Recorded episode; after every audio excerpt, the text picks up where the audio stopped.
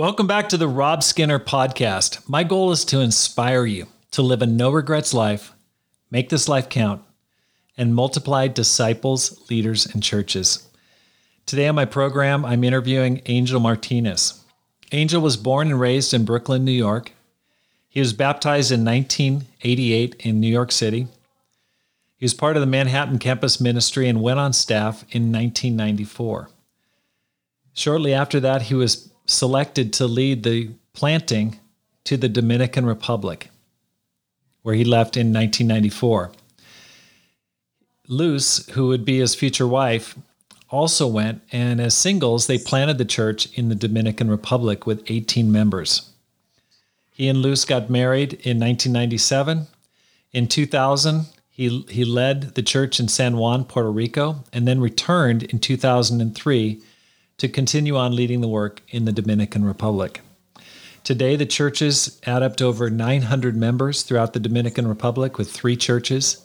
He's been married 23 years and he has a six year old son by the name of Joseph. Angel, welcome to the show. Thank you. Great to be here. It's great to have you on the on the program.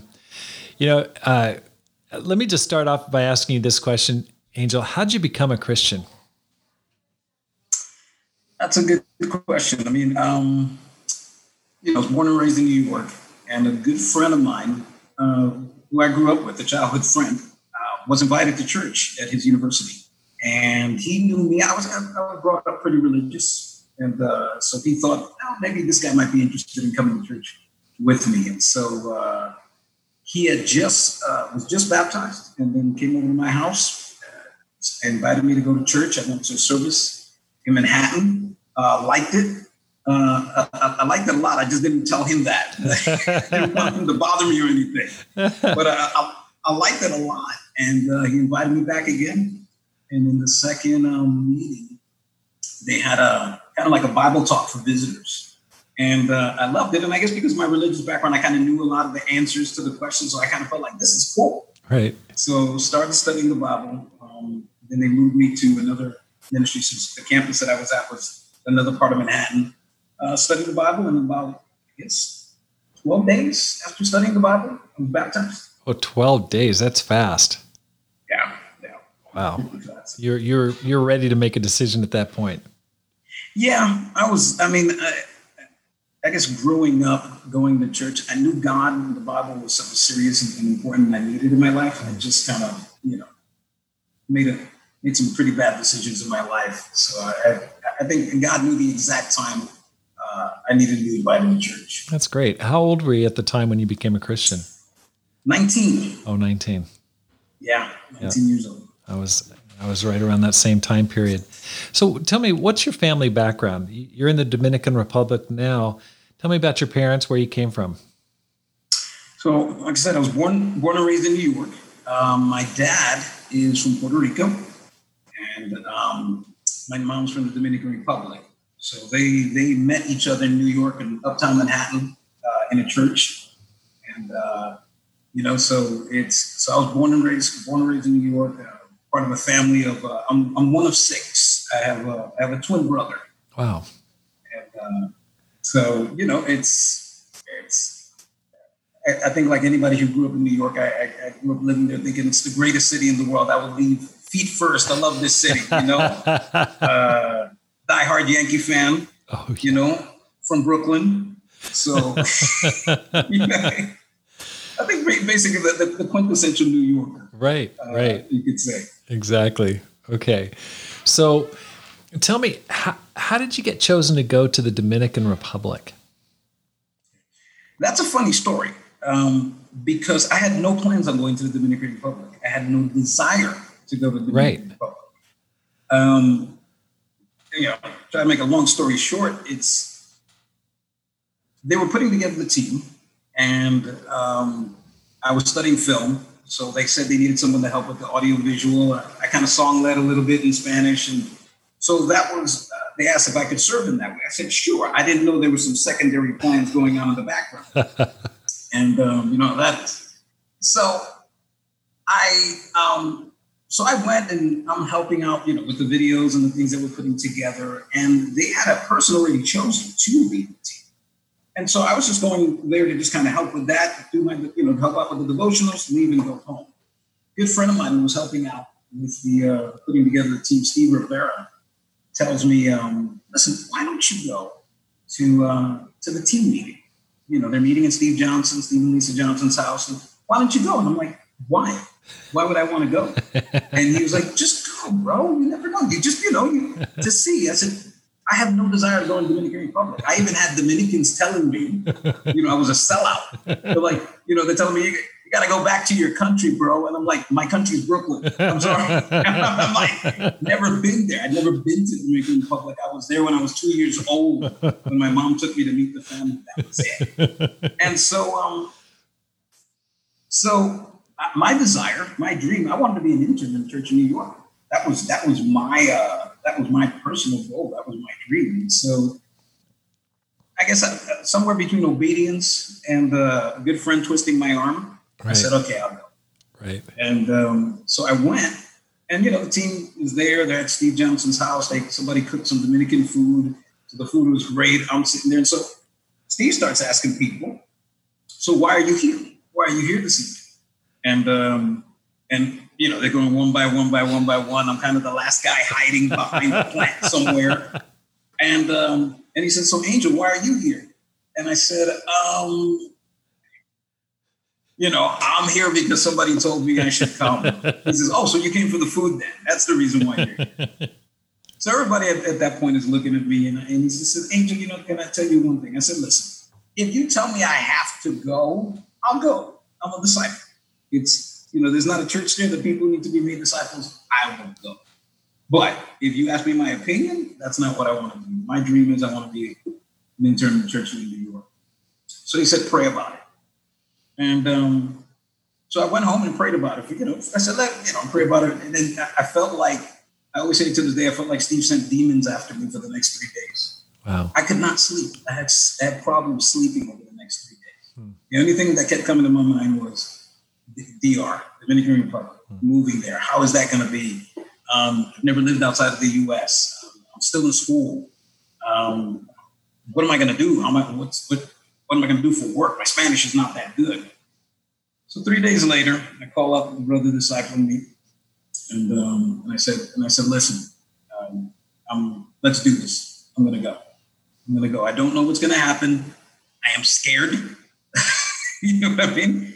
But let's go. And the next thing I know, I get a call and saying that Steve Johnson wants to meet with me. Now that scared me because I'm, you know, what, what, why Steve want to meet with me? Right. And so I go over to his house, uh, and uh, he's packing for a trip. He says, "Angel, so I heard you made the decision to go." I said, "Yeah, I'm scared. I don't know what I'm going to do, but I'm, I'm, going to go." And he says, "Okay, well, I got good news for you." I said, "Tell me." He goes, "Remember you shared the other day how your dream was to be an intern for the church in New York?" I said, "Yeah." He goes, "Your dream just I said, Really?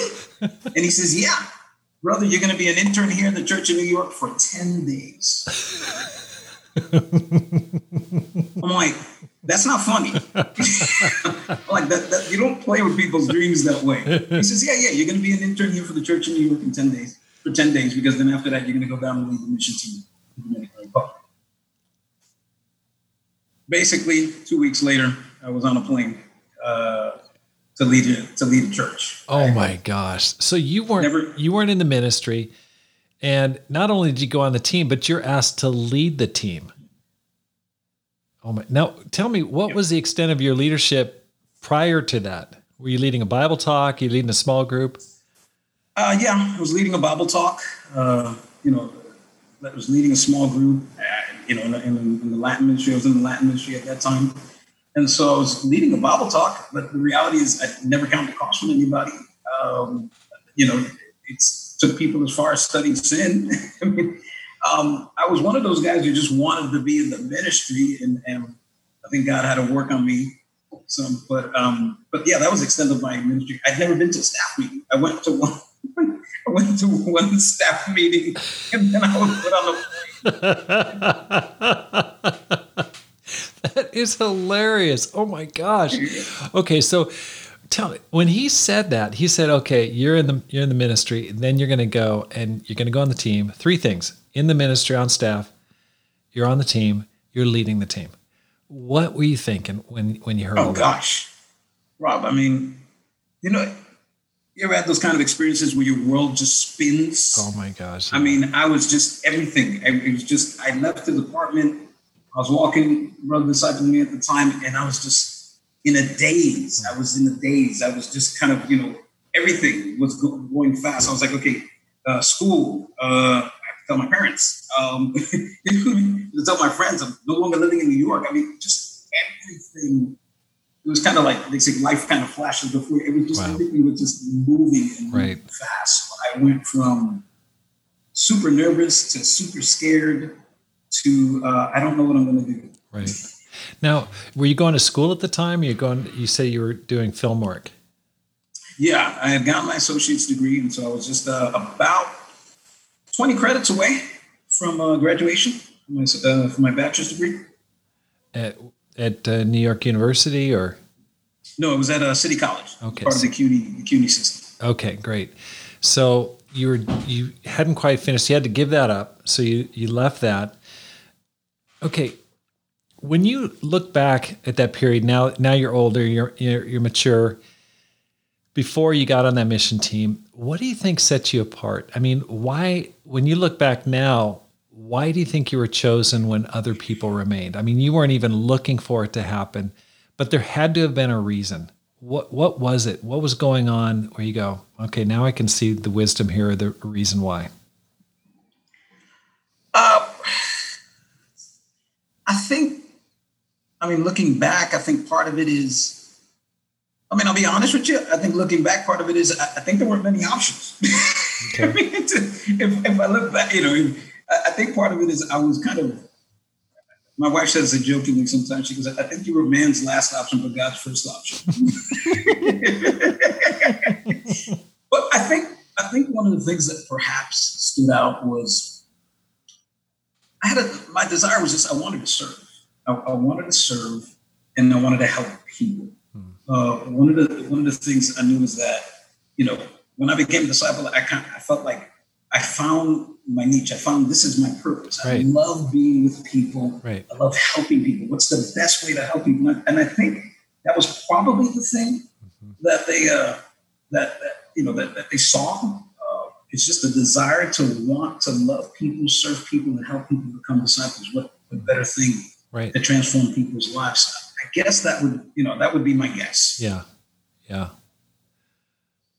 It's it's interesting. I just recently had a, an interview with Lynn Green, who went to Hong Kong, and I asked her about motivation, and she said, you know, it's not so much being motivated for the loss, but really recognize recognizing that I'm needed that you know that there's a need out there and I can, I need to fulfill it. And I think that yep. you know it's kind of what you're sharing there is like, hey, you know, you may not have been uh, had all the experience necessary, but you saw the need and you're willing to act on it, which is awesome. And and I I run into people who feel like I don't have enough experience, I don't have enough this or that or age or whatever.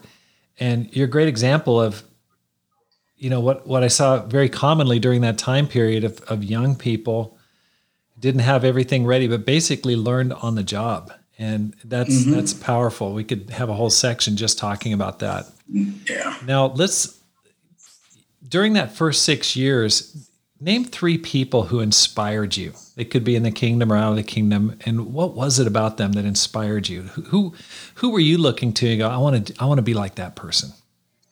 You mean recently? And, and no, back in your, your early Christian days. You know, maybe the first five to ten years. Yeah, I mean, definitely, I'd have to say Steve Johnson was definitely one of them uh, who, who inspired me. I mean, I was part of New York Church at the time. There was over three thousand disciples.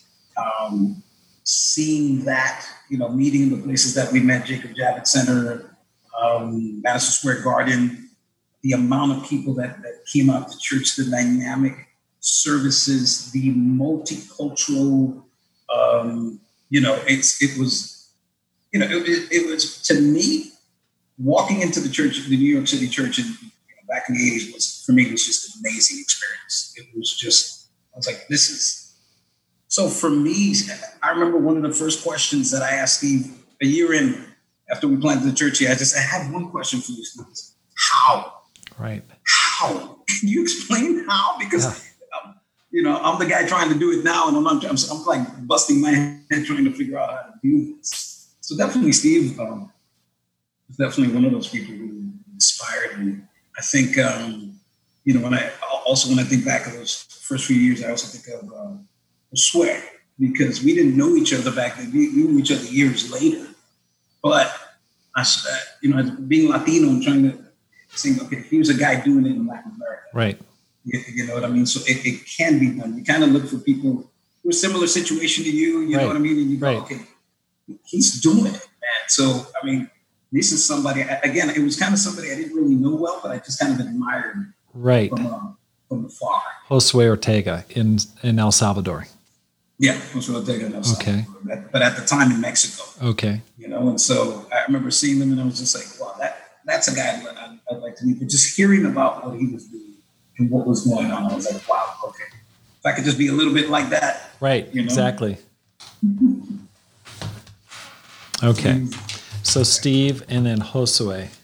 Yeah, Steve is pretty pretty amazing to to take that church from in 83 in New York City to you know 3000 people. It's just absolutely mm-hmm. incredible. Yep. Okay. Now, the Dominican Republic is such a fascinating country. I just reading up a little bit, like 10 and a half million people. It's a big country. It's on one island, but it's actually split into two different countries on the island. You've got Haiti on, on the right and then Dominican yep. Republic on the left. Um, some history of civil wars between the two countries. Mm-hmm. Um, it's been growing economically. Um, I think for me, as a big baseball fan, it's like I just go, how, you know, I guess I got a question, non ministry related, non spiritual related. Why yeah. do you think all the great baseball players seem to come from the Dominican Republic? I, I, don't get it. I mean, you know, uh, Big Papi, Big Papi, and uh, Manny Ramirez. I mean, just so many players. What, what's going on down there? Oh, I mean, that's that's one of the questions I get asked often. it's, like, it's, like, what is it? You know, I always tell them it's the water. it's the water. No, I mean, you know, baseball here is um, you eat, sleep, and breathe baseball. It's you know we have we follow the major leagues, but also we have our winter league. So basically, as you know, you're getting into October, the World Series, our winter league starts, and then it just continues right on through. And so it's you know until until you know preseason. So we it's baseball all year round here. Um, but I think part of it is it's just one. It's such it's such part of the culture. I mean, there's it's it's the number one sport. Nothing even comes close to it. So I, I think that's part of it too. Is you know, you've got almost every major team has a camp down here. Right. Every major team is represented here. And so you see guys, I mean, in my neighborhood, seven o'clock in the morning, taking my son to school, and you see these kids, 16 years old, 15 years old, 14 years old, and everything with their bats, their cleats, their gloves, they're practicing, they're running, you know, they're pulling the tires, they're doing, you know, they're doing all that from like super early. Almost everywhere you go, you will find kids practicing baseball. Now, but also you have to understand economically, it is the way out yeah. for a lot of these guys. Yeah. Even if you just make it to, um, even if you don't even make it to the major leagues, but you just make it to the minor leagues. There's, I know guys who made their careers in the minor. You know, and yeah. so it's, it's it's so it's. I think there's a lot of motivation. It's the love of the sport, but also it's a way out economically. Right. Sounds like a great place to live. Uh, average temper about temperature about 78 degrees Fahrenheit. Well, that's uh, only certain parts of this year. that's that's only four months of the year. After that, it's basically average uh, almost about 90 with like almost 100% humidity. Oh my gosh. So it's very humid. Okay. And you live in Santo Domingo? That, that's where yeah, you live? You're in the capital. Okay. And you get a lot of tourism coming through there? Yeah. Still, a lot of, we, we you know, you, obviously it's not like Punta Cana or anything like that, but then you get a lot of people who want to come on in and see the city. So yeah, you get quite a okay quite a bit of tourists. Okay, that's it's just reading about. it, I thought, boy, that sounds like a really nice place. I, the, I my only association with the Dominican Republic is all the great baseball players and and then uh, you know big who was it uh, David Ortiz getting stabbed in the back in a in a, a bar down there. He was, yeah, he was shot. Oh, shot. He That's right, shot. shot. Oh yes. my gosh, I just heard he, about he that. He was shot, and yeah, and that was a whole big thing. Well, was that a big deal down there when that happened? Major big deal. I mean, we heard about it up here. It was big news. Oh yeah, he is a he's a national hero. I mean, um, there's there's not you know you've got a lot of famous players who come through, but there are certain guys who stand out more than others. Uh, David Ortiz, Pedro Pedro Martinez is another one. Man right. Ramirez. I mean, they are like hats off to you. You know what I mean? Right. Uh, they can walk into any place over here. So when that happened, uh, people were just in disbelief and in shock. Hmm. Yeah, that was a that was a shocker. We're my my family, uh, my wife is from Boston, and so she is ma- a major Boston fan, and so I, you're a you're a Yankees fan, so we can't really talk too much about baseball. But no, no, no, we'll, we'll, we'll go down a you know bad road down there, you know. So okay, well, listen, t- talking about diversions and pastimes, what do you do for fun? I mean, I'm sure leading a church is a lot of pressure. Leading 900 people, three churches, overseeing those what do you and your wife do for fun, hobby wise? What are you guys doing to to relax and blow off steam? I think um, part of it, me, I, you know, I love I love hanging with the guys. You know, uh, luckily some of my, you know, some of my best friends are the guys who I lead the church with here. So we, uh, we, you know, we do a little bit of everything. Either it's it's uh, sports, you know, with basketball, or uh, the movies, which we love you know, maybe, or just getting out to the, or just getting out to the countryside. You know, there's some beautiful. That's a great thing about living in DR. If you want to go to the beach, uh, you know, you get some beautiful beaches a couple of hours away. If you want to go up to the mountains, you can do that as well. I mean, with myself and Luce, you know, there's some traveling. We both love traveling. Sure. Uh, I've got, we've, we've gotten a chance to go to quite a few places because of you know, being in the ministry and being invited to conferences. So we both that. We're both movie buffs. So you know what I mean. And. I think we were on a honeymoon. I think we saw five movies. it's, it's, like, uh, you know, but um, those are. I think between that, I think hanging with the guys, traveling, um, and like I said, and, and I used to play basketball a lot more before. Unfortunately, I had a knee surgery, and uh, about a year and a half ago, so I had a torn meniscus and a oh, tendon. So I've, that's us. I've had I've had I've had to, now I'm going to be getting into cycling. That's going to be my new thing. There you go. You're moving into the uh, coaching aspect of basketball. There you go. Okay. Yeah, exactly. Well, let's let's go back. I mean, it's pretty impressive. You you came as a a barely appointed intern to lead a planting at 18. No specific training that you received You've grown the church from 18 to 900 disciples all over the island. Okay, can you just give me a quick overview of how that happened? I know there's a lot that went into it, but just where'd you start? What what city, and then what years these pl- church plantings went out? Just give me a quick kind of rundown, we'll we'll dig we'll drill deep more deeply into it as we go. But just how how did it develop? Well, we came. We started in um you know it was June '94 with 18, and uh, it was a pretty mixed bunch. It was about 11, 11 uh, women, eight men, uh, 11 women, 11 women, seven men. We finished that year six months later with about 49. Began 95 with 49, finished with about 110. Began 96 with about 110, finished with about 220. And then it just kind of kept going and going. And at about 2000, we were at least uh, close to knocking on about 800 Wow. So you you were like doubling every year, pretty much. Yeah. That's amazing. Yeah. That's incredible. Yeah. So it was it came pretty quick, and then um, you know, and then from 2000 2003 we went to uh, Puerto Rico to, to lead the church there, and then okay, but let's became, just let's just stop mm-hmm. right there. Why did you go to Puerto Rico? What? I mean, you're you're cranking, you're just totally blowing it out there. You get pulled to go to, to Puerto Rico. Why? Well, think um, at the time, I think the, the thought, maybe I think the thought behind it was okay, since things are going so well in DR, maybe we can try to do the same in PR. Uh, things, things were not going uh, as well. I think the church had gone through its, you know, its ups and downs and, and, its different changes, went through a lot of leadership changes. I think when I, by the time I got there, I think I was uh, church leader number seven, and okay. the church was planted in '91. Wow. So they had gone through a lot of transitions. So I think the thought process at the time was, okay, it's they're doing this really well. Let's put them over there, and uh, we think maybe the same thing can happen. Uh, didn't quite happen that way. I think that was the thought behind it. Oh, so your your dad must have been happy because you're in Puerto Rico, and so you got to go to back to two your dad's home home and your mom's home's pretty awesome there.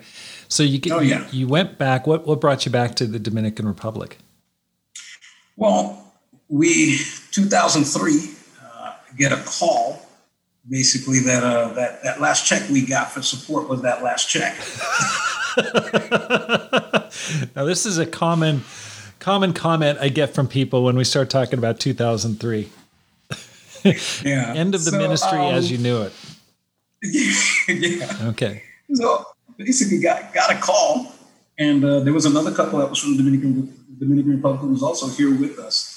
Uh, we packed them up in about a week or two, and the church. One of the great things about the church here in DR, one of the many reasons why I love this country and the church here, is when they heard what was going on. There, you know, we talked to them about the other couple. They were like, "We want them back. We want them back. Tell them to come back. We'll, we'll take care of them." And they were even asking, "Are you coming back?" I'm like, "Right now, no." You know, so then what happened is uh, we kind of try to stabilize the church as much as possible I think we held down the fort there for you know, at least maybe six months after things kind of started crumbling. And then um, we decided it was time. It was time to just you to leave. And uh, again, I never never really wanted to go to Puerto Rico. I kind of said, okay, let's go. This is what God wants us. Amen. You know, but my desire was always to be back in the army. And so I was really um, encouraged when the church there was like, yes, come back. We want you back. Didn't want me back. Mm. So that's what brought us back to DR in 2000. Okay. But you are a, um, major New Yorker. You didn't give any thought to going back to the States, back to New York at that time.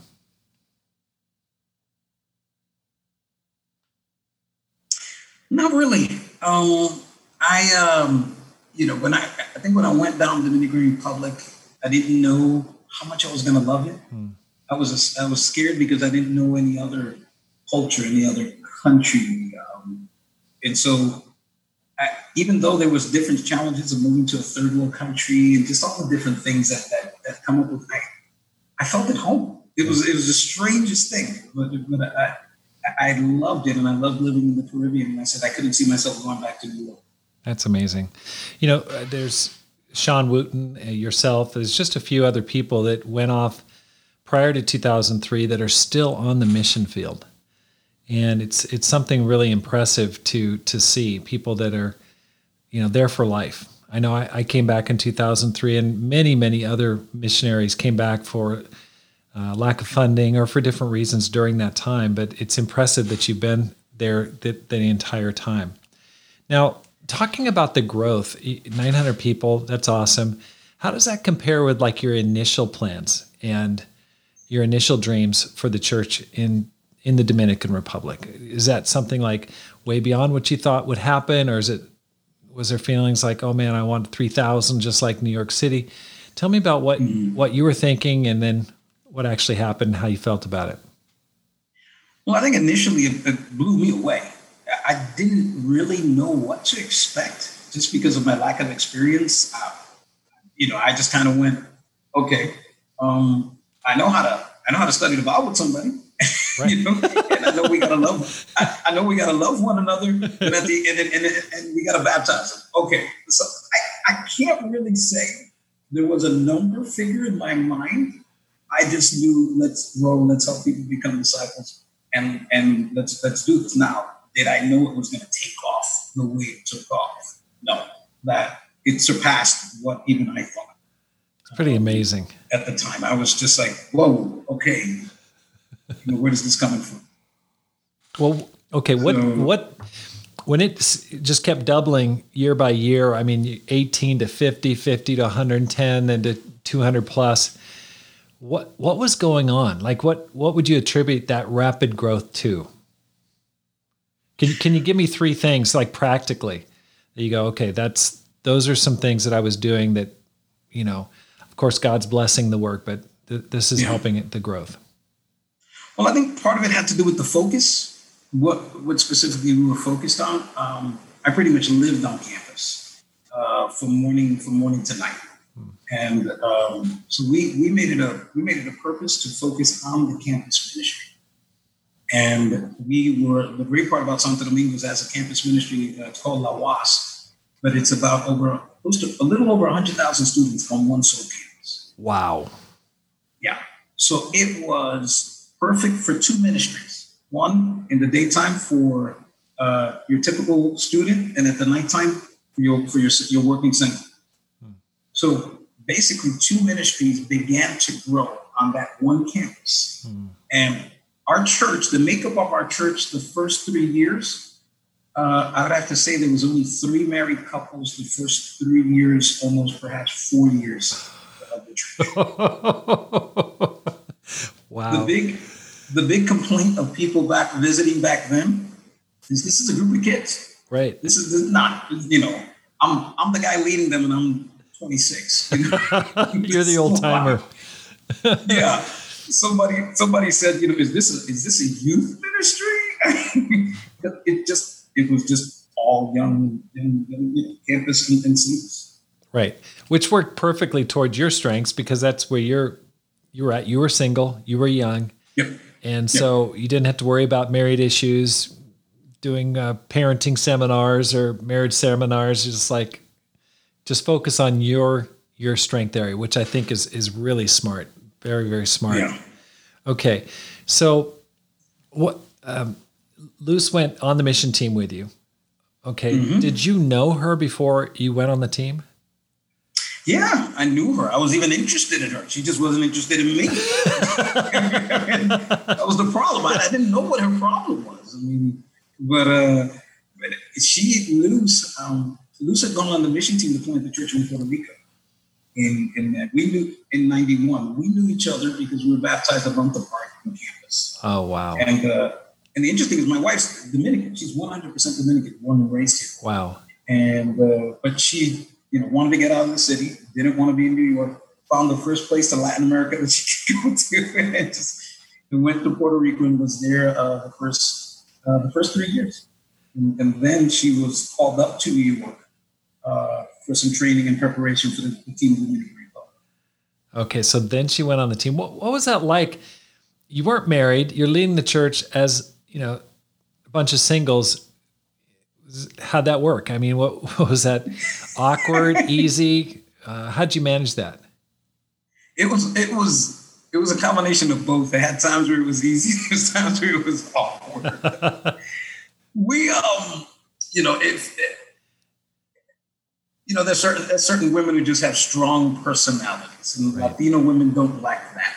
you know, strong characters, and and so I think at the beginning we bumped heads we, we, we bumped heads. I, I, think we were in agreement. I think we, we both love the mission, love people, and I think that's why it kind of it, it worked. Okay. Uh, between us, but I knew there was a lot of bumping heads, and also I think it was difficult for me. I was in, uh, I was insecure because I was the guy who just got on staff. She right. had been on staff. She right. had gone on the mission team.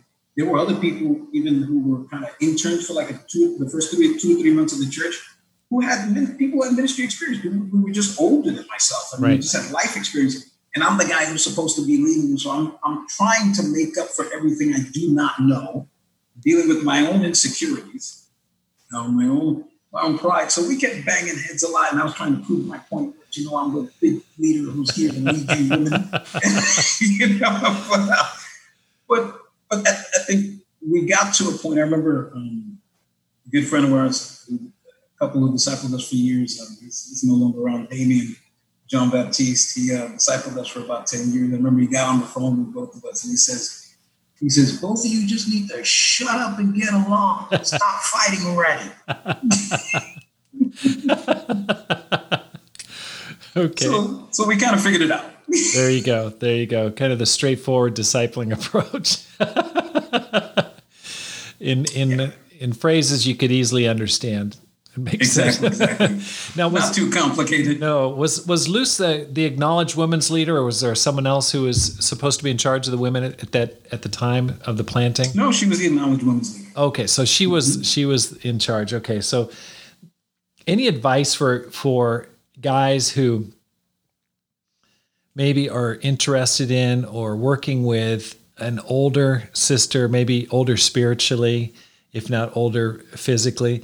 Because I, I know for myself that you mentioned that Pam was a, a little bit older than me um, physically, but also spiritually. I mean, she just had gone overseas to on a mission team, and when I met her, and so you know, she just had kind of the razzle dazzle experience. It was, it definitely affected my confidence. You know, I was like, man, mm-hmm. can I, can I tackle someone this awesome? Any advice that you give to people that are, are kind of facing that situation? I think that, I guess from, from lessons learned, right.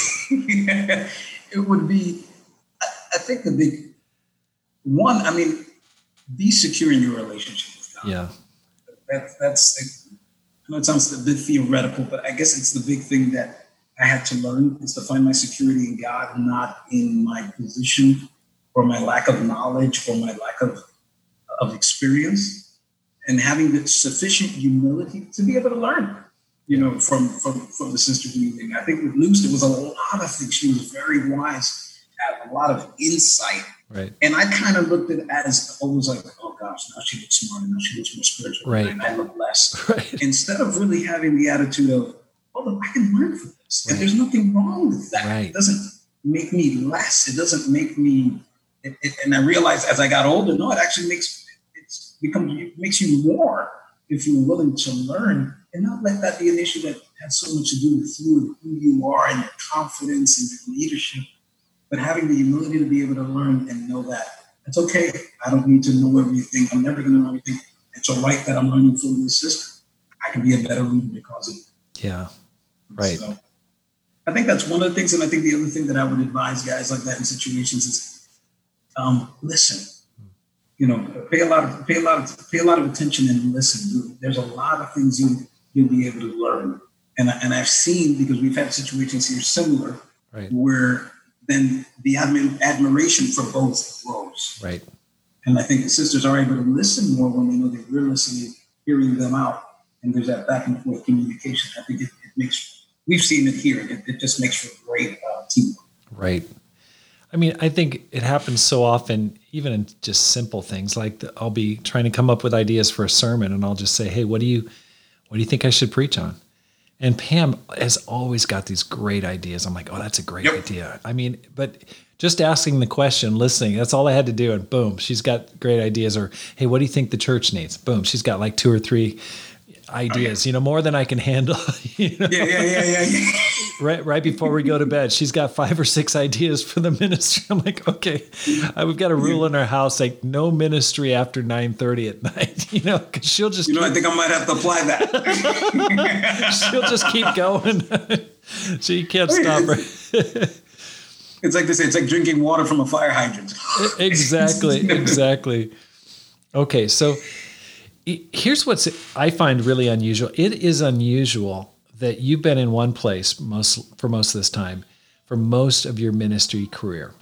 Can you share with me and with those listening, what are the positives and negatives of that? You've been there since 94. So that's 26 years minus the 20 the 3 years you were in Puerto Rico. Give me the good side and then the downside of that. All right. Um, well, it's, it's funny because I hear from a lot of guys out there I'm sort of an anomaly yes, in that, in that right. particular case. But I mean, the good side. Um, I'll tell you some really some really incredible things. I've gotten a chance to see people come into church as campus students, singles, get married, um, have their children, see their children get married, and me have the opportunity to say, I studied with your father, and now I'm counting the cost with with your son. I had, I had this experience that was amazing with a teen. He's now a campus student, but I'm sitting across the table from him, and his father was one of the first guys converted here. Wow. And I'm sitting there looking at his son, who looks almost like the spitting image of him. and his son did something like a head, kind of like a head move right. that his father does. And I said, and I was transported 20 something years back. and I said, you know, what an amazing privilege that I get as a church leader to be able to say, I studied the Bible with your dad. And I'm, I come to the cross with them, baptizing, and now I'm here coming to the cross with you baptizing you. You know, and and in other cases to be able to be able to do the same and to be able not only do that but also be able to marry them and to be able to see um, the process of some of these people's lives. You see, you know, sometimes I think when you're in a place a short time, you only see maybe perhaps the stage that a person goes through, and maybe sometimes that stage isn't the best stage, you know. But I've seen people go through, you know, their, their high points, some really, really low points in their walk with God. You thought, I don't know if they will make it back and then you see them come back, kind of rise from the ashes again, right, and become this person that you never thought they would become. Yeah. Um, I, I think for me, I, I, have an amazing privilege of being able to see people go through so many stages of life, mm-hmm. and to be able to to be able to be considered by many. To many here, I'm called, you know, um, Papa Angel. You know, it's like people look at me in many senses like like a father, and so I think it's it's the positive. I think one of the other things is to be able to see the church go through its different stages. You know, we we had this incredible amount of growth, but then also have talking about the church shrunk, mm-hmm. went down to about 400 something people to be able to then see it, you know, churches be planted and then be able to see the number come right back up, but a much more healthier growth, mm-hmm. much more deeper growth. Mm-hmm. So for me, um, I see a lot more positives and negatives. Yeah, right. I've, I've been able to see a lot of just an amazing range of just stages of where people have gone through in their life, their children, their health, and be able to be there for almost every single part. Right. That's pretty amazing. And, uh, and, and for me, that's that's a privilege. I think the challenging side, the other side of it is, I think one is stay motivated. Stay motivated um, is one of them. I think the other challenging side, the bad side, would probably be it's easy to kind of get comfortable. Yeah. Uh, people know you, you know them. Um, you, you know, I, I, think sometimes people come in and they come to, to preach and, and, you see that they call a particular person higher in the conversation and you thought, oh, I don't know if they could, but then you see them, how they right. how they respond to you, and you go, wow, why didn't I, you know, see that? But again, it's the, the amazing part of being people, getting people who, um, who come in constantly from outside. So I, I, would say that. I would probably say that, that that would be the challenge is keeping motivated and not not getting comfortable with kind of, okay, hey, you know, we're good. We got a church of 900. You know, I mean, it's we're all right. Right. You know? There are a few churches that are, are, are that size. I mean, most churches are well under 100. Let's talk about motivation. How do you stay motivated? I mean, you, you've preached sermons for the past nearly 30 years there everyone's heard all your stories. They they know your your conversion story. They've heard they've heard every nook and cranny of your life already. So you, yep. you've preached the parable of the prodigal son about 57 times. I mean, what where do you dig? Where do you find new motivation? What what gets you up in the morning? I think it comes from a number of different places. Um, you know, I've had to, I've, I think uh, first, first and foremost, I think it's a relationship with God. I've, I've, I've had to figure out what works for me at different stages. When I, when I came here at the beginning, I had a journal. Um, last after a while, it became a stack of journals. you know, and it was my prayers to God and just writing about my day and what happened and who I was with and who did I get with and praying for so and so and um, and for me that that did it for me. Just the writing down being able to communicate and connect with God in that way. Um, and that worked for a time. Mm-hmm. Um, there, there, was there was another time where just, and I think more, I would have to say more recent. It's been my walks. I go on long walk. You know, walk for about four or five k, and um, and for me, it's that's where I leave it all. You know, if if the if my route where walk could talk, he would have a lot of things to say. he would have a lot of things to say about me. Um, probably not a lot of good things, but just you know, it's those times to be able to walk and just pray and cry or get angry or just ticked off at situations at God and just and just to be able to for me to be able to leave it is a big thing uh, for me. Okay. You know what I mean? That that, that time to just to be able to walk and pray and then to come back and just, just get into the word. But for me, there's just something really special about prayer and just being able to get it. It help. It, it, it even as I'm praying, it, ideas come. You know what I mean? I'm sure you you know how that is. You know, the yeah. ideas come, and I need a piece of paper. I got to write this stuff before I forget. Um, it just comes. It refreshes me. It refreshes my batteries. You know what I mean? It, it just gives me an, even a. I can I can go into the situation feeling angry, depressed, right. mad, and then just come out feeling totally. Right. Right. So that's it's that's the things. That, it's weird to me how ideas will come to me in the strangest places. I, I my shower and my sink where I shave. I, I don't know what it is. I'll be sitting at my desk all day and have hard, have a hard time coming up with ideas. Then I'll go take a shower, and ideas will just pop into my head. It's weird. I, I kind of look up. Yeah. I go, is there like a, you know, like a fast track to heaven here, or some little portal there? It's, it's it's funny. Sometimes changing the pace and not thinking about things or getting out and walking like that can really spark new ideas. T- tell me about a, a scare, the scariest moment you've ever faced. Go, go ahead. Did I cut you off? You about to share something? Yeah, no, I was just going to say one of the other things that I think that motivates me is getting around people who are even more motivated than myself. Yeah. I, you know, there was a time, I think it was on, I don't know, it might have been 2009, 2008, 2009.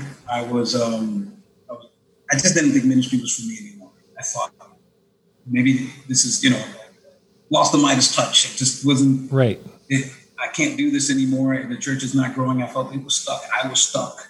Um, and I remember uh, I was in LA and remember I met for the first time, really for the second time, but for the first time, I got to talk. I met Mike Fonda for the uh, for the first time, and I remember he, he told me you know about coming to uh, one, one, of the ACR meetings. We, you know, we're trying to get together, people trying to get together regionally. Yeah. And I was just trying to figure out where can I get some inspiration. I just I just want some inspiration. I don't right. want fighting. I didn't want. I just and I remember I went there at that time. That ACR meeting was about a group of about thirty five guys, And I remember um, that I can I kept going to those meetings for I guess for the next four or five years I, kept going and I kept and I kept bringing more people with me mm-hmm. to them because I was like, this is what I needed. Yeah. And and I could say that for leaders who want inspiration, get with guys who are inspiring. Right. You know, walk with them, be around them. Uh, because for me, at a, at a time where I was doubting whether I should even be in the ministry I remember getting with those guys, getting the ACR and getting with those guys and just having those conversations, just being inspired. I felt like, you know what, I can go back and do yeah. this. So I would recommend get around other people. Yeah. Who, who, who inspire you. It, it's, sacri- it's a sacrifice financially, it's even a sacrifice time wise, but it is worth it for yourself spiritually and for the church. So worth it. That, that's gold right there, Angel. And I, I don't think people realize the kind of pressure ministry leaders have and the kind of uh, emotional challenges that they face and the pressure to be christ-like to set a good example in speech life love faith and purity day in and day out and and to stay motivated. I feel like it's one of the biggest challenges. I mean there's so many times i've just thought oh gosh I wonder if I can make it here. You know, it, it, maybe this is it for me. you know, just I, I I tell people I've I've quit the ministry. You know, quite a few times, and then in the back in the morning I rehire myself. It just it's just I just go okay, it's done. You know. Yeah, I mean, because it's it's just it's challenging. I mean, even um, two years ago, myself and my wife we went on a sabbatical, mm-hmm. and uh, I know when when we made that decision that some people were like, "Are you guys uh, okay? Is, is everything all right?" And and the reality is, uh, we we weren't you know like in a bad place as far as uh, you know, fighting or you know different things like that. I just kind of felt not motivated. Right. I, I kind of felt like there's, I, you know, uh, it's it's this is this it's feeling like work. I said this is not good. Exactly. Ministry's feeling like work. Absolutely, I've, I've been there, and you know, it's it's important to be able to kind of monitor yourself and kind of keep in touch there. But uh, motivation is, is so important. Thanks for sharing your routines. Any scary moments you've faced? Any? What's the scariest moment you've faced while on the mission field? Hmm. Um, been a been a been a couple of them. uh, staring down the barrel of a gun for the first time. Oh my gosh! Uh, oh, tell me what happened. We were. Uh, it was me, myself, and Juan Carlos, one of the guys who came on the mission team with us. It was a it was a national holiday. We were waiting for a campus tag guy that we're going to start studying the Bible with, and then we were going to go to we're going to have a day at the park. So he was going to meet us at our place, and we are going to go to the park a couple of blocks We're waiting for him, and um, all of a sudden I hear somebody screaming in the front of my house, calling calling my name and calling for Juan Carlos, and he's like, "Help! Help! What is going on?" We rush over by the window. We see the guy we're supposed to study the Bible with struggling with two guys, you know, and we're like, "What is going on?" We're thinking, trying to, you know, trying to hold him up or whatever, you know, steal stuff from him. Myself and Juan Carlos run down and we start running, you know, bolting to go help this guy. Next thing I know, as we're running toward him, one of the guys pulls out a gun and extends his arm out. and then next thing we're putting on the brakes, like, whoa, whoa, whoa, whoa, whoa, whoa, whoa. And then he pulls out his badge. He says, listen, we're police officers. Uh, he says, this kid here, we were trying to stop him to ask questions, but he doesn't know how to respect authority. Oh my! So that's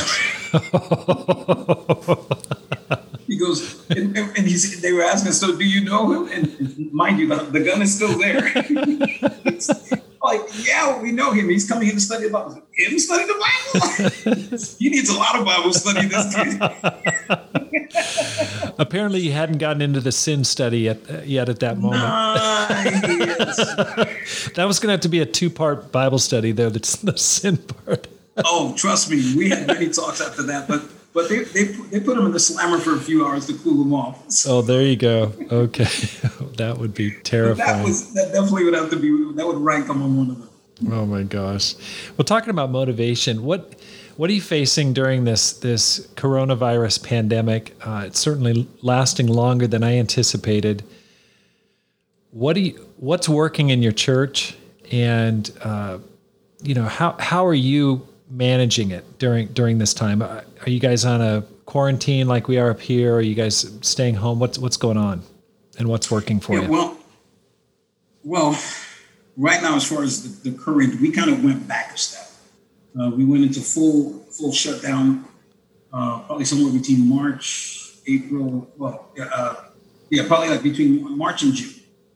And then after that, we kind of they, they opened things up a bit because of elections and unfortunately, we've gone back uh, in a really bad way. So uh, we've had more and more, more people infected with COVID than ever before. Uh, we're, we're averaging a, a little bit over 1,200 uh, positive cases daily. So uh, no churches, no churches are meeting. Um, some churches were allowed to meet, and then they pulled that back. And so for us, I honestly think we're doing better than what I thought we were going to do to be honest. I, I, I thought the transition from, to, you know, from, uh, you know, church to virtual church was going to be really tough just because it's a third world country. Um, not everybody has computers. Not everybody has a consistent internet. You know, at home they usually just have a small little prepaid plan on their phone, and that's about it. Right. So I, so I just didn't know how it was going to go. So we're going to disconnect from people. This is not going to go well. And to be honest, I've been amazed with the church here. I've been amazed with um, with just how people have, have they figured it out. They, they, they figured it out, and so um, even even contribution, we were expecting that it was going to be a lot worse. I really thought I said, okay, this is you know we're just going to have to cut you know cut our budget to do right. whatever it is that we got to do to be able to survive. Right. And, and I've been amazed again with the church. Their, their heart to sacrifice, consistently give to figure out who can help them to do these deposits online. Uh, it has it has it has but this has been my experience with the church here in, uh, in DR. Wow. They've consistently over and over and over again have amazed me. Wow. And um, since the since COVID, I mean, we've had I think uh, about 15 baptisms. Uh, since since then, we, we would have liked to have been at, at, at, a better place, but I think God's been really good. Amen. We've seen quite a few people get baptized during that time. One really cool part is we've had two people in places where we don't have churches uh, get baptized. One of them is a sister who lives four hours away, but her sister's a disciple here in the city. And um, sister invited her to church. She only came once. Then after that was the uh, quarantine. And she was studying. She studied on Bible. She studied the Bible 100 percent virtually. Mm. And six disciples from here, when she was ready, went to that town four hours away, baptized her. Uh, the church saw it. You know what I mean? It was recorded for everybody to see. And so we've had two cases like that. So now we might wind up, you know, at the end of this quarantine, having possibly maybe four, five, six disciples in two cities where we don't have churches. Wow. Like when you look into your crystal ball and you think about the future, where what do you feel like God is doing through through all this? Like where do you see the church going? How what's what's normal church going to look like in a year or two? What what what's your guess? I'm not going to hold you to it, but what what are your thoughts? Um, you asked something at first. You said, "What you know? What are the perhaps one of the things that we're learning what we're seeing?" In the past, you know, we'd invite somebody. There's not a church there. It's like, should we even invite them because you know they're not going to be able to. I think our attitude now is going to be after this is going to be great. Give me your contact anyway. We'll start studying the Bible. We'll figure it out. Mm-hmm. Don't worry. You can see church online. Like, you know, hundreds of us here are doing it and we can keep studying the Bible. You come on in, we'll go out there, we'll baptize you. We'll figure out a way to. I think one of the things that's going to come out of this is we're going to have where I think it's kind of broken the limits of the way that we think. That if we can't get together with them physically, then it's not going to be good. Right. But what we've seen from this, I think, is people actually can be converted, lives can be changed mm-hmm. through this way that you and I are talking. Right. And so I think the I think one of the, I think so that's one of the things. I think the other thing is one of the conversations that we've had with, uh, with our group of ministers recently is we got to make sure after this is done that we have a strong online presence. You know, our, one of the cool things is our, you know, our YouTube channel. We went from like um, 400 subscribers, now we're, we're knocking at 2,200 or something like that. And a lot more people that don't even know the church are saying online and studying the Bible. Uh, you know, and so imagine if we kept doing this even post uh, quarantine, mm-hmm. where our online presence is, is, big enough that it reaches out to people where we would never think we would be able to, to touch. Mm-hmm. And imagine the lives we can be changed, people who can be converted, churches that can be started. So I think we're going to be, how's church going to be then after this? You know, I think we're going to have part of it is I think we're going to have people who are going to be like, you know, um, they're going to be thinking a lot more about mission teams. I think that's what's going to happen with some right. people. They're like, wait a minute, this, this can be done. Right. Absolutely. We, we can go out there. We can start this group and still stay connected and still get the help that we need. I think this is kind of breaking some of the barriers that we could just put in our minds for the longest amount of time. Right. So yeah. I don't know if that really answers that, that kind of No, it absolutely does. I mean, it's just I think change, allowing our minds to be flexible and allow God to work through this. Because I, I think this is the challenge for us is how are we going to reach this world? Um, you know, Christianity is, we, we've got so far to go to reach so many more people. And I just can't help but think, okay, God, God somehow behind all of this, allowing this to happen, uh, with a purpose to to seek and to save the lost. there's, there's got to be that mm-hmm. reason, and I, I just pray to be flexible in my own thinking because it doesn't feel like church to just watch it on TV. To me, it doesn't feel normal. It does. It's not familiar. Now, it's not wrong for sure, and I'm glad that people can can listen to it. But it's I have to fight through my feelings of just going, you know, this is not church. This is not what I'm used to. This is not what I grew up on, so so to speak. And just kind of getting in step with God doing something new. And yeah. it's it's like it's such a huge event. It's a lot like in some ways 2003, which was an absolute earthquake that hit our our, our family of churches. And it just mm-hmm. changed everything about our churches. And this is one of those events where it's like, okay, it, it presents a lot of opportunities. And I, I don't want to miss those opportunities.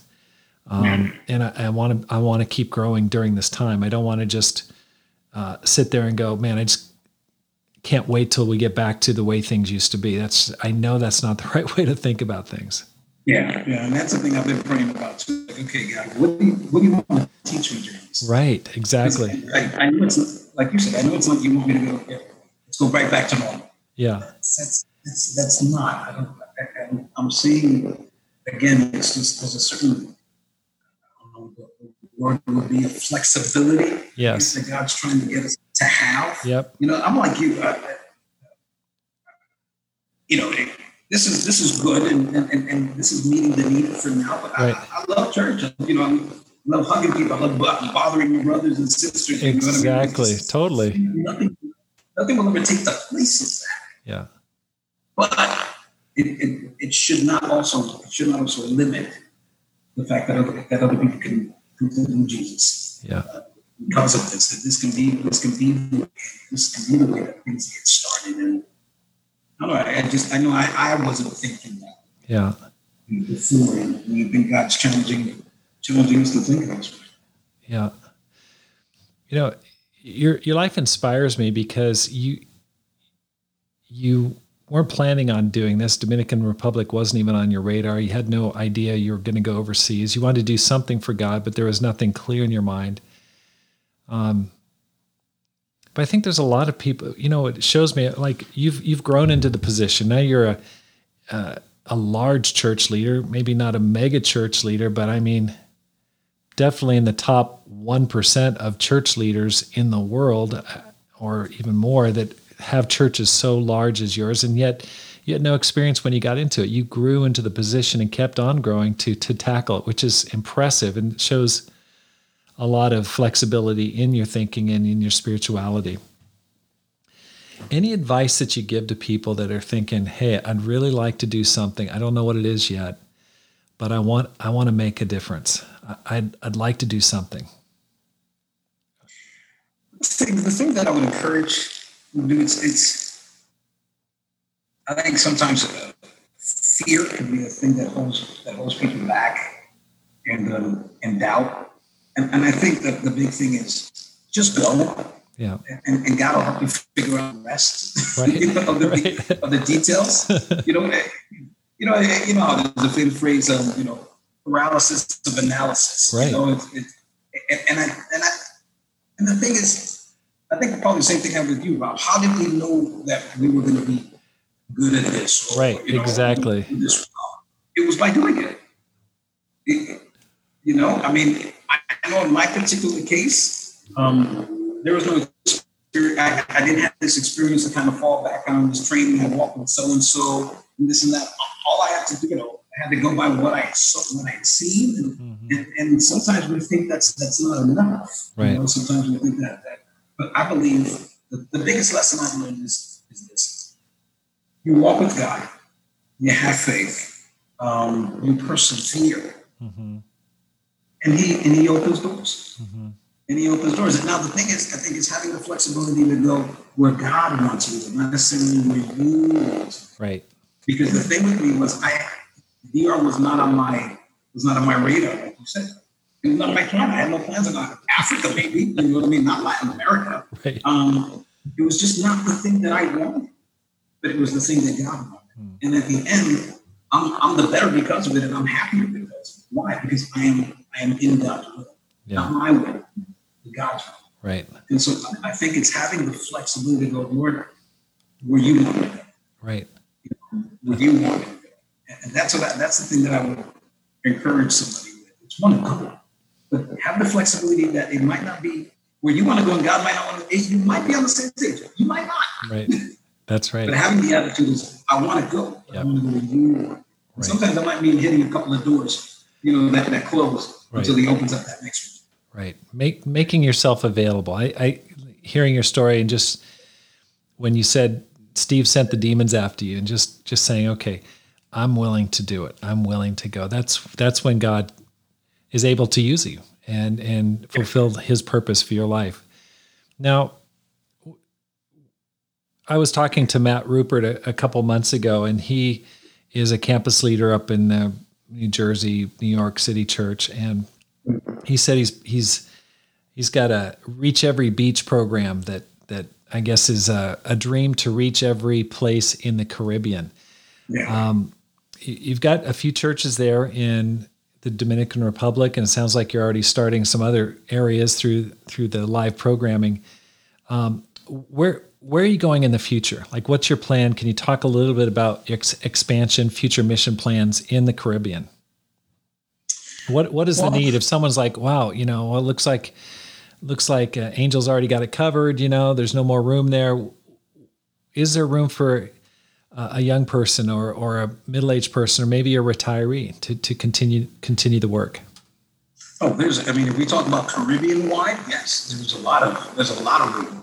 Um, you know, even here in the DR, I mean, the Caribbean, um, it's about it's a little over it's about a little over three thousand two hundred disciples, and uh, about thirty about thirty churches.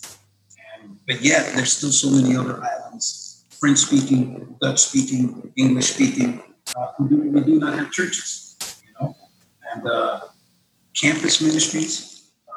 We need to we need we need to strengthen our campus ministries, especially in places like uh, you know, Jamaica, Trinidad, Barbados, where we have UWI, University of the West Indies, which is an amazing opportunity because there are three main campuses around these islands, but so many students from so many other parts of uh, the other islands in the Caribbean where we don't have churches go to study. Hmm. And it's an amazing opportunity to convert students who will go back to be able to start churches so is there space? There's a lot of space. Right. right. and there's a and one of the one of, you know, I, I would encourage anyone uh, come on down to the Caribbean. You know, and if right. and if you've got a desire to work and a desire to to even you know we, we don't have a lot of money, but we got a lot of love and we got a lot of good food. That's that's right. That's right. If someone wanted to reach you online, how how would they get a hold of you, Angel? Um, they can get a hold of me either through, um, through my email. I mean, should I just give it to you now? You can. I, you know what I can do is I can include it in the notes for the program. How's that sound? Yeah, yeah. You can get hold of me my email, or you can get hold of me my WhatsApp and my phone number. So yeah, you can definitely do that. But there's definitely there, there, there's a lot of needs. And like I said, we don't have a lot of money. We got a lot of good food and not a lot of love. A lot of great time. That's right. That's right. Well, let me ask ask you this question: What's the What's the best compliment anyone's ever paid you? Best compliment. Wow, that is a very um, good question. I mean, I think one time somebody somebody had complimented me um, on just the. They came down here, they visited the church, and they were with the staff in, uh, in, our, in our core leadership. And the big thing that they said is about, they said, I love the way you are with them because you're just another one of, you're just another one mm. Because they respect you, but you're friends 1st mm-hmm. Before even being guys on staff or even, you know, you're, you're the church leader and they're the, the kind of guy. No, because you're friends first. You can tell the respect that they have for each other, but also for you. Yeah for for me, more than I guess many other things, that for me means a lot. I'm um, I'm I'm, I'm, a, I'm, I'm a relationship oriented person. Yeah. And so for me, my relationships are uh, are important. And the fact that I have that, it's just not that you know. Like I say often, I said we don't only just like one another. We actually we don't only just love one another. We actually love, like one another. Right. Right. Exactly. so for me to hear that that for me was like, that's the best compliment I, I can give. That's a great compliment. That, that, we're friends first before anything else. Yeah. It reminds me of a book that has always inspired me. The the um, How to Win Friends and Influence People by Norman Vincent Peale, and it talks about being an old hat kind of a person, a person that can just just relax around people and share stories and be comfortable. And you certainly strike me as that. I, I totally agree with that assessment. I mean, you are uh, comfortable to be with, easy to talk to, very approachable, and uh, non-threatening, and yet you've got a fire for God. And I think that those people skills are just so valuable in the ability to really connect with all different types of people and to love people. And I, I think that's where um, I see so many people that are are doing well in the kingdom of God long term is they they are very loving people. Simple as that. They're great with people. People love them. They love people, and uh, that more than any technical skill has kept them in in serving God for a long time. Thank you. Yeah. Thank you. Absolutely. I really appreciate you you taking this time, Angel. And you know, prior to this, I, I don't remember us actually having an official meeting. We probably met at a conference here or there, but uh, your work has become world world renowned, and it's inspiring what you're doing. And I want to thank you and want to just uh, wish you every blessing moving forward. And I look forward to a time in the future when we can have a live conference and it's not uh, online where we can give you a great big hug and and uh, hear all the great things that are happening in the Dominican Republic. Amen. Well, Rob, thank you. Thank you for this opportunity. Thank Yeah. you for just being able to, you know, to, to, for, for making it on the list of those who can be on the podcast. Oh Like my said, gosh. I'm, I'm a fan, so thank, Thank you. Thank you so much. And I want to thank you for listening today to the Rob Skinner podcast. My goal is to inspire you to make this life count, live a no regrets life, and multiply disciples, leaders, and churches. If you enjoyed the program, I'd like to ask you to share it with your friends and subscribe to the podcast. Have a great day and make this life count.